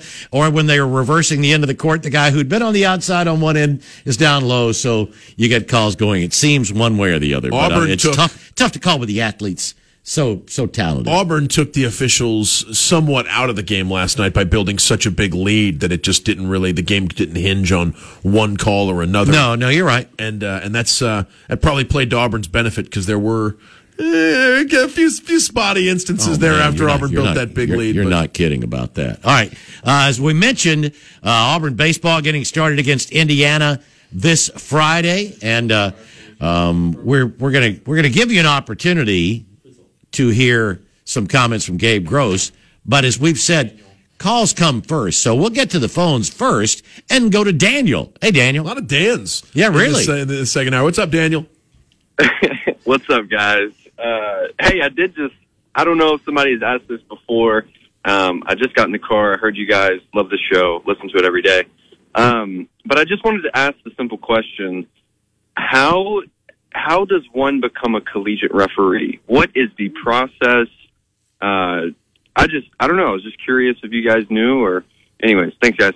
Yeah. Uh, well, I mean, guys work their way up. Uh, as a matter of fact, I mean, um, you you'll have uh, it's it's not really tryouts, but I mean the each conference sort of uh, has an eye on on some potential candidates who um, they can they can express interest in that they they hear about. I mean, you'll you'll have guys working up from um, from from high school and getting the opportunity to move move up to become collegiate There's officials. a there, there's a uh, there are. I was going to go ahead. there's a. it's not a union. That's not the word I would use. No, it's not a union. Tra- Organization. Trade, yeah, trade organization. Right. Uh, that you can register with, uh, and that I think the NCAA And- and there- different, and- and different there are- conferences use different organizations. right maybe. there are there are there are camps there are um, you know opportunities to go learn exactly um, the rules and how to uh, you know how to interpret them how to call them. Uh, they're you know they're they're you know training opportunities. And then from that i mean if you're uh, uh, if you're pretty good at what you do i mean there's a chance. But i mean you really these these guys work i mean they work and put in a lot of work working out and going through uh, camps and training and, and drills and things like that before they get the opportunity. So I will read from uh, I will read from the website of a group called Say Yes to Officiating.com, which is the official website of the National Association of Sports Officials, which is one of those organizations that we talked about. They have a sort of getting started page, how to become a basketball official, and their recommendation after they tell you about some of the things to consider: physical demands, mental demands, training, equipment, uh, what you can expect to earn uh, starting out versus what you could expect to earn a little bit later on, a, a different uh, certification. Uh, but their recommendation is. Uh, many officials start at the youth level. Contact local recreation department leaders. Your local association should help you to make contacts to get games. Parks and rec departments offer youth and adult games in many cities. You could work multiple games per day on the weekends for schools and independent organizations, enhancing your earning potential. After working youth games, you may feel you have the skills and confidence to work higher levels of competition. Uh, that's how you can move to the high school level. Uh, for junior high games, ask association leaders or contact your local sports, uh, your local school district. For high school games, uh, work uh, work with your local association. Uh, any work with sanctioned school games requires you to be registered through your state. Uh, the National Federation of State High School Associations is the governing body for high school athletics. Through them, uh, you can uh, find Yeah. your uh, uh, you, right, you have to be you have to be certified, and you and and and then there are different organizations, associations. if you will. Highschoolofficials.com apparently is the website you go to to Okay. get registered to be a, a high school official. Yeah, so Daniel, if you're interested, uh, hopefully that could that could help you. I mean, uh, I guarantee you, everyone's always looking for for more good officials. Right, and the more and the more experience, I guess one of the, the points this website's trying to make is that the more years you have outside of the college game, the more attractive option you'll be if you want to start becoming, if you want to make Mm-hmm. that move to college. If you just have a couple of Parks and Rec games to your Not likely. to your name, you, may, Right. you may not be be an, an interesting option. But the more games you have, that the stronger your resume can be, the more likely it is that a college uh, conference uh, may uh, may decide or, or to hire you. Actually, it's not at the conference level; it's NAIA Division three, Division two, Division one deciding on on official assignments, and they can. Man. uh, and I guess there's also camps that you go to to, to, Right. to improve your uh, a question your a question like that makes you know it's like Chuck Furlow would have been the, the perfect Yeah. person to ask. Dang that. it. You're right. And then Chuck, of course, very good friends with Steve Shaw, the the national director of football officials. 334-321-1390. Matt is up next. Hey, Matt. Hey guys, can I ask y'all a quick football question? We're going to be spring practicing here in a couple of weeks. So, of the current players, not transfers or new players that we've signed, who on the offensive line do you think has the best chance to be a starter come fall? Jeremiah Wright, Yes. the only one, maybe. Uh, he is, he's definitely the first one that comes to mind. Jeremiah Wright and Kam Stutts strike me as as real options to start at guard.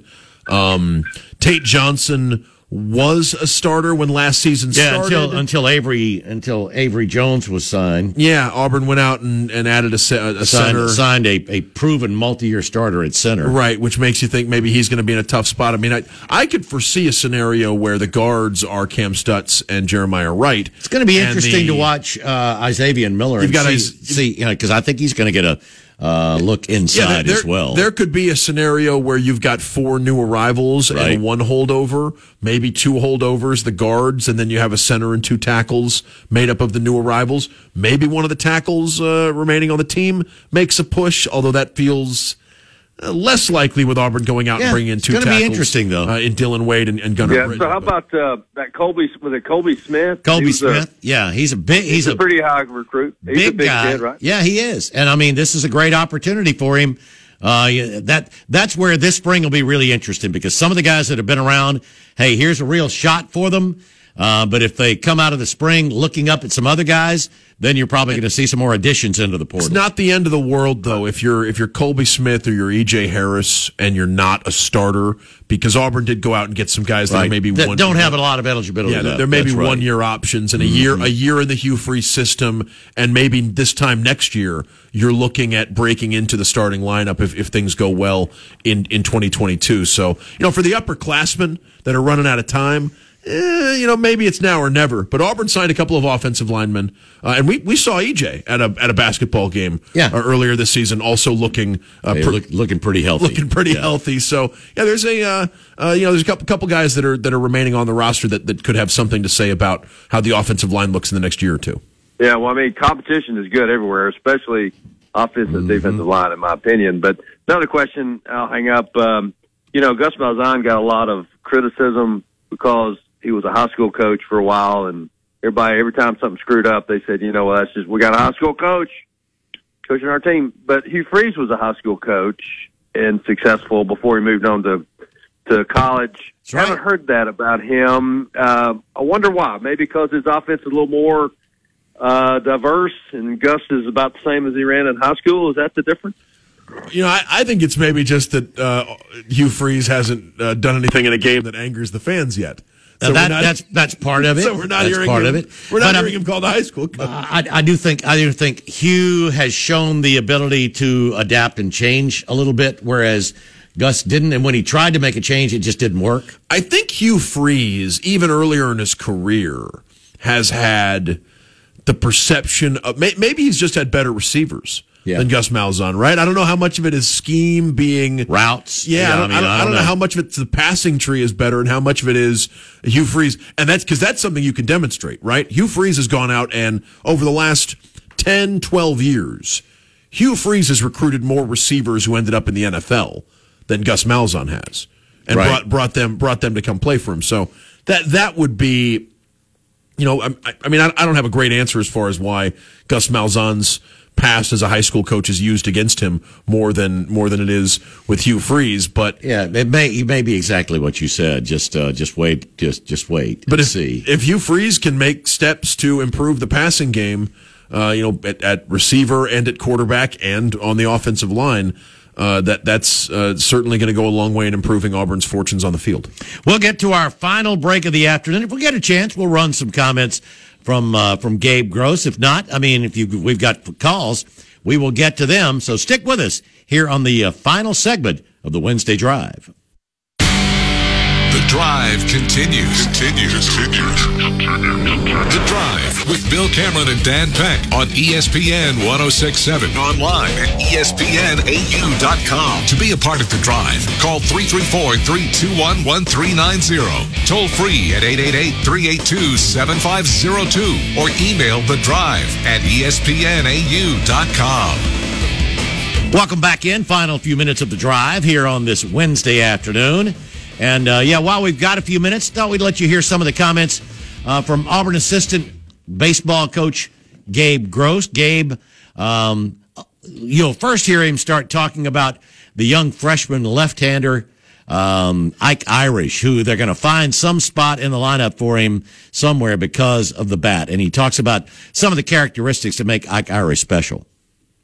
physical tools. Uh, you know, big body, strong kid.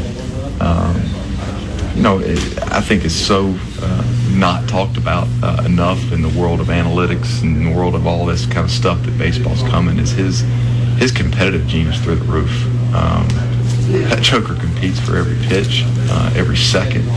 Um, you know, one of the beautiful things in the recruiting process, you get to know these kids when they're when they're pretty young. And our first conversation, I don't know if I've told anybody this, but I asked him, uh, I asked him what he was looking for in college, and he said, "Coach, I just want to win. I hate to lose." I thought that was one of the best answers I've ever gotten uh, in that. It's not like facilities, it's not like conference. He's just like, man, I want to win. That's what I'm looking for in college. And he brings that to the ballpark every single day. that, that you got more depth. There's more bodies. on How, how much has that created a competitive environment for this team? There's no doubt, and it's it's it's still going on. I, I think last year there was there was a position or two we were still evaluating and stuff, but uh, this year it's you know there's I don't know eight guys right now that probably couldn't tell you, would tell you that they probably have a chance to start, but don't know if they're going to start and where that is, and they're fighting for their lives. And um, I think that has absolutely uh, thrown this team into uh, a very competitive nature because you're competing for your for at bats, you're competing for starts, and uh, I think that's going to continue for the for the first part of the year. I don't think Game One's going to answer every question, and Uh, I think you're a decent chance you're going to see a, a decent amount of moving parts as we try to get guys at bats and, and see who's going to reach out and grab those positions. And um, you know, Bobby Peirce didn't get his first start till LSU last year, and my gosh, when he got in there, like they ain't, they ain't taking me out, you know, and he did it by his play. And so that that's really what we're looking for, what I'm looking for from, from a handful of positions. How much have you seen Bobby grow just in, in having some at bats and, and Yeah. being able to play every day? Yeah, his confidence, uh, his leadership, uh, which we had to have grow uh, on this team with losing all the people we lost last year. And, um, Bobby is he's grown his maturity that he, he knows. It, part of the part of the greatness of, of him as a player is that uh, man he is he is locked in. Uh, I don't know if it shows, but his motor runs very very hot. Uh, it is it is another guy that competes very very hard, but I think he's learned within that uh, how to control that a little bit better, uh, how to go up in at bat, how to have a little bit more of a two strike approach instead of the the, the, the A swing on the 2-0 counts, the same one you get on a 2-2 count, and and how to learn how to how to um, how to face different pitchers, they, what they're going to try to do to you. Because hitting behind Sonny last year, which he ended the year, he got pitched a little bit differently, and not everybody's going to throw you a 102 a fastball, and you know how to handle that. And so it's just it's the maturity that comes with with playing and playing at a high level, and not only that, but playing in the middle lineup. I think him hitting behind Sonny in the four hole. Uh, huge dividends for this year of what to expect uh, because he's going to be one of the, the guys in the lineup that coaches circle and say, hey, we may not want to let this guy beat us. And he's going to have to handle that. Gabe, speaking of maturity, I mean, you, you've got a lot of guys that, that have been around for quite a while. Just, you know, talk about how much that means. Well, it does. You know, it's it's almost uh, I won't say totally flipped, but but last year we had a lot of lot of infield maturity. Uh, this year we have a lot of outfield maturity. You know, Case and you got Bobby out there. You know, whether it's uh, Justin Kirby or Josh Hall or even Mike Bello's got experience in Omaha. Like the, the, those guys out in the outfield have, have been around a little bit. Uh, you look in the infield, you got Cole Foster, who's now got a season of being an everyday player under his belt. And then the, the interesting pieces that, that go around, it could be mature and it could be some young guys. Got Gavin Miller at first base, uh, excuse me, at third base. Uh, maybe uh, a freshman that, that sticks his head up, but if you if you don't, you got Bryson Ware, who's got three years of experience. Uh, even though not as an everyday guy, still may get an opportunity. Um, the first base deal is, is very interesting with a lot of different guys over there that could be, but all of them have experience. Uh, whether uh, it's Brody Wortham coming from uh, you know a, a lower tier school, but he's been playing college baseball for four years. You got um, Cooper McMurray, uh, who's got experience at Kansas, and of course Cam Hill's been here for three years, and and then I guess we've worked Ike Irish over there a little bit, trying to figure out a way to, to free up the DH spot if, if Nate LaRue's catching, uh, see if he can play first base a little bit. You know, it, it's it's interesting because I do feel that way, but also I, you know, between Ike and Gavin, uh, maybe even Chris Stanfield. Uh, getting some reps at some point in the outfield. We've got some younger kids, and it's it's so important to have the guys that have been there. Uh, I think Butch said Omaha, uh, you know, Omaha dirt in their cleats. Uh, that it's like, look, this is what it looks like, and if it starts getting sideways, you know, coaches can scream at you till the cows come home. When a, when another player who's been there grabs you by the shirt and says, hey, this ain't good enough, or this ain't the way we do things, it that always means more. Gabe Gross, uh, some of the comments he had the other day. Of course, Auburn baseball starting Friday. Hey, a really interesting. Yeah, there, there's some really interesting games tonight, though, in college basketball. We talked about them. Alabama, Tennessee. I still don't understand why Tennessee is favored in that ball game. I think Just- Tennessee, Tennessee being, uh, thank you, Drew. Tennessee being at home and uh, it being a game that matters. They've lost at home. It matters for Tennessee. I mean, Auburn had lost at home, and they went out and they stomped Missouri last night. I think the belief is that That wasn't this is a- Alabama either. It wasn't Alabama. Uh, the, the, I think it's there's there's so much on the line for Tennessee. I think with Alabama. You know, the season doesn't hinge as much No, on what no, it happens doesn't. tonight. And so maybe you'll get a desperate, uh, inspired effort from Tennessee. I still kind of like Bama. I still kind of think they're going to win tonight. I, will be surprised if Tennessee wins. What do you think about uh, Kentucky and Mississippi State? Ooh, that's I mean for for a Mississippi, how about Mississippi State in the field right now, according to Jerry Palm. Kentucky out right now, according to Dr. Jerry Palm. The game's in Starkville CBS. The game's in Starkville. I I still think Kentucky might be a little bit better, but State is tough in Starkville, and eh, Kentucky has not been. Quote.com slash commercial. ESPN 1067. WGZZ HD3 Waverly and W294AR Auburn Opelika. This is Sports Center. I'm Steve Lennox. There are 10 games on tonight's NBA schedule. We have an NBA doubleheader on ESPN TV. Up first, Cavaliers and 76ers. Tip off in a little over 30 minutes from Philadelphia. Cavs right now on a seven game win streak. They are currently fourth in the Eastern Conference. Sixers enter on a three game win streak. Right now, they're a game ahead of the Cavaliers for third in the East. Pelicans and Lakers will follow later tonight from Los Angeles. LeBron James questionable for tonight's matchup. James has missed three straight games with left ankle soreness. College hoops, there are three games on tonight's schedule involving top 25 teams going up against each other. Number one, Alabama about to tip on the road in Knoxville against 10th ranked Tennessee.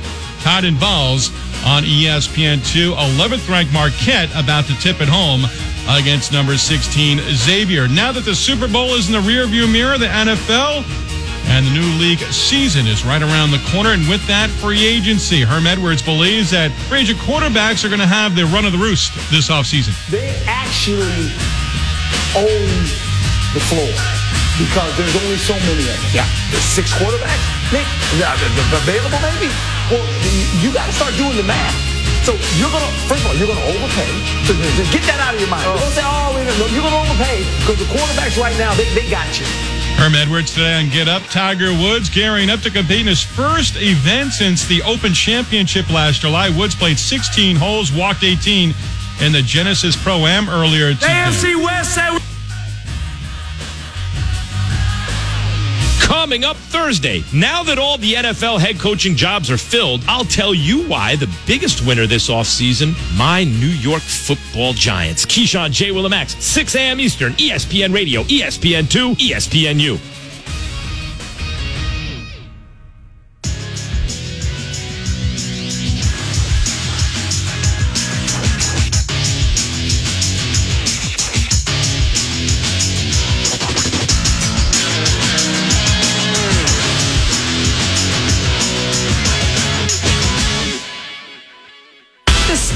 Been broken. Joe, I'm no longer sick. I survived Phoenix, Arizona. I survived the tequila and way too much fun at the Waste Management Open and at Super Bowl parties. I can even bend my toe again after dropping that glass jar on my toe a few weeks ago. I feel like I'm on the mend. Things are looking up since I chose the Chiefs and they won this thing. I'm glad to hear it. And I want everyone to know that I'm being completely authentic right now. I'm not playing into the bit. I am now sick. I'm supposed to go on oh, vacation tomorrow. It's going to be a complete disaster. My team lost the Super Bowl. So I don't know how it was that you were able to take your awful black cat luck and throw it on to me from thousands of miles away. Yet here we are. From Miami, Florida, to Las Vegas, Nevada, Vegas, baby, Vegas. to you. This is Joe and Amber on ESPN Radio, the ESPN app, and on SiriusXM Channel 80. Well, I don't know how Joe's doing with my black cat luck, but I do know that Joe Fortenbaugh did make it on vacation, which is why Drew Carter is here hanging out with me. Amber Wilson and Drew Carter. You can find him on Twitter at Droodle25. You can find me as well at Amber W Sports. You can also always tell your smart speakers to play ESPN Radio. It is that simple. Drew, thanks for uh, filling in for Joe here today. Well, Amber, it's great to be here. Thank you for welcoming me with open arms, reading my Twitter handle, not giving me a hard time like you did last time. I did. We did a radio show together, I and I'm like- used to it. Yeah, I feel like we've gone down that path. You know, like I've made fun of the handle, Right. so I didn't want to like come out of the gate doing it. I'm not saying that it's not going to happen at some point in the show, but I thought I'd make nice here off the top. Uh, making nice also in Kansas City, Missouri today, where some 500,000 odd fans that showed up for the Kansas City Chiefs Super Bowl parade. The Chiefs celebrated their 38-35 Super Bowl win over the Philadelphia Eagles today in parade fashion. A lot of the O linemen today wore shirts, huge shirts, of course, because they're O linemen that read zero sacks on them. Patrick Mahomes, he's up on the stage. He's got a Coors Light in one hand. He's got the Lombardi uh, and the MVP trophy in another hand. He's living life also, though. He was on that stage with a microphone in hand to let the crowd know they're just getting started. The AFC West said we were rebuilding. I'm be honest with you, I don't know what rebuilding means. In our rebuilding year, we're world champs. We're world champs. I just want to let y'all know that this is just the beginning. We ain't done yet. So I'll make sure to hit y'all back next year, and I hope the crowd's the same. Appreciate y'all. Let's go, baby. Well, the rebuilding, Pat, was that you lost Tyreek. I mean, that was part of the rebuilding. You lost some key pieces there. You were throwing to receivers that none of us expected a ton from. You took an entirely different approach, a receiver by committee approach uh, offensively. And I don't think anybody, Drew, thought that the Chiefs were going to be bad this season. It's Patrick Mahomes, it's Andy Reid. We just thought maybe they'd take, you know, a little step back, like missing the AFC championship for once. Right. Well, first of all, I think our producer James, who's wearing a Chiefs hat, is a big Kansas City fan. I think he sprained his neck nodding so hard Mm-hmm. at that. Pa- you fired up now, James? I agree, I agree with everything he said. Yeah, it was great. It's weird that you okay. agree. All right. So he- here's the deal. Um, this is two two times in two months now where a football team wins a big championship and then comes out and says nobody believed in us. I'm sorry. Who thought the Chiefs weren't going to be good this year? I actually went back and found the receipts because I'm so tired of this. And it's not just Mahomes, by the way. It's also his tight end, Travis Kelce, who said something similar to this after the Super Bowl. And then this is what he said at the Super Bowl parade.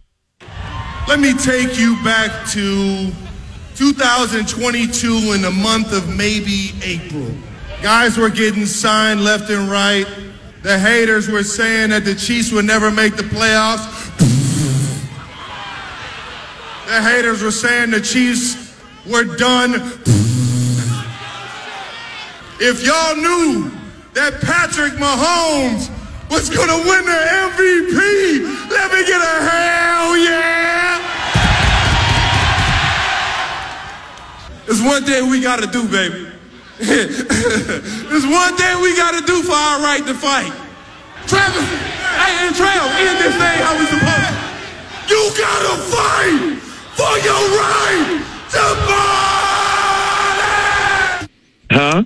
I think the Coors Light might have been flowing for Travis a little there. Ain't nothing wrong with that. I'm just saying. Yeah, who are these haters? I know. That's what I'm saying. That's Please what I'm tell saying. me the haters, the doubters. Where was the person that said they weren't making the playoffs? Oh my What God. is that about? I mean, maybe we said they wouldn't make an AFC championship for, you know, the first time in five years, but not making the postseason? Nobody was out here saying that. I know. So I went back and found the receipts. So the Chiefs entered the season 10 to 1 to win the Super Bowl, mm-hmm. behind only two teams. The Bucks playing in the terrible NFC and the Bills, who I will give this to Chiefs fans. We all crowned the Bills before the season. That is true. Amber, you and I were on a radio show where the Bills were the number 1 team in the power rankings in preseason. I'll give you that. I did But- as well. But at the same time, Buffalo looked great in the first half of the season. That looked like a really good call until Josh Allen's shoulder was messed up, and then a bunch of you know unfortunate circumstances hit that city and that team specifically. But I'll give you that. We did all crown the Bills before the season, but the Chiefs were still ten to one, which was third best in the league. They had the third highest over under at ten and a half wins. Patrick Mahomes was second in MVP, favorite just just behind Josh Allen, who again we all wanted to crown. So for anyone to say the Chiefs were slept on or underdogs, they were a point and a half underdogs in this game because Patrick Mahomes' ankle was messed up and the Eagles looked like a wagon. They had crushed everyone they had played. So the Chiefs weren't disrespected by any means. I know we all have to manufacture that because it's football and Georgia did the same thing to an even more egregious mm-hmm. extent, I thought. but this is crazy. The Chiefs are the Chiefs. No one doubted them. And it's not just football. I mean, LeBron, when he won the championship with the Lakers and he's got the mic in his phone or the mic in his hand and he says, and I want my damn respect too. And then he drops the mic and it's like, LeBron, who doesn't respect you? Like, Seriously. name one person on planet Earth that doesn't respect LeBron James. I guess these professional athletes, they play with a chip on their shoulder throughout so much of their lives. And then at some point they have to manufacture it because quite literally everybody respects the Kansas City Chiefs. And I'm pretty sure there might might be some haters from a fan perspective, but there's not many haters from the perspective of not thinking the Chiefs were going to be half good this season. Joe and Amber's presented by Progressive Insurance. Insurance for motorcycles, boats, and RVs for protection on the road and on the water. See how much you can save. 1-800-Progressive and at progressive.com. We love when you join the conversation here on Joe and Amber. Triple eight say ESPN. That's how you dar- do it. 888-729-3776. That's where we find Mac. Mac is in Milwaukee. Mac, thanks for the call. What do you have for us? Oh, thank you. You know, I think you guys are letting somebody off the hook uh, because they stated in the beginning of the year that they would even make the playoffs, and uh, that's Mr. Scott Bart Scott. He did say that that He they said would the make Chiefs it to were the not going to playoffs. make. He said the Chiefs were not going to make the playoffs because is of Ty. true. All This is right, true. Well, it's Bart. I mean, what are we doing? I Matt. love Bart Scott. I love Bart Scott, but it's it's Bart being Bart. You know. Can't wait. you cannot hold us responsible for what Bart Scott says. It's like it's like the disclaimer you put in your Twitter bio. Like retweets aren't endorsements. Bart Scott does not speak for us. not for everyone that's for certain Yeah. i did think i mean listen i will i will be transparent i was on the radio a ton saying the chiefs were going to take a step back without tyreek i also very much wanted it to be true as a dolphins fan mm-hmm. and then the most remarkable thing happened where both things ended up true tyreek ended up being as good as we thought tyreek hill was and also the chiefs didn't miss him one bit which both of those things simultaneously being true that was not on my bingo card. And frankly not on most people's bingo card. You either thought we were going to find out that hill was overrated or that maybe patrick mahomes needed him a little bit more than we expected. We found out neither of those things. Coming up next here on joe and amber where will derek carr and aaron rodgers end up this off season drew and i are going to let you know. Joe and amber's on espn radio. Also check us out on the espn app 2023 NFL Draft. So you ready for the draft? Let's get started. Live from downtown Kansas City, Missouri. The NFL draft is officially open. It all begins with round one, Thursday, April 27th on ESPN Radio, ESPN, and on ABC. With the first pick. I'm Martin Hoke, the inventor of Navage Nasal Care, and I love Navage. I've told you about how your nose is the body's air filter, that Navage's powered suction will help flush out allergens, viruses, mucus, and germs, and that Navage will help you breathe better. But what do other people say about Navage? Like Josh, quote, after walking around my whole life being a mouth breather, I was excited to try Navage. I read the directions carefully, pressed the button, and oh my gosh, what a sensation. So much mucus, so much crud, but oh sweet, merciful air I can finally breathe you through my nose. Never have I ever taken such an amazing breath in my life. This is a life changer. Unquote. He's one of over a hundred thousand online reviews praising Navage, the all natural solution trusted by over three million people to help you breathe better, sleep deeper, snore less, and stay healthier without drugs. Navage is available at Walmart, CVS, Walgreens, Target, Rite Aid, and online. Navage, N-A-V-A-G-E, clean nose, healthy life.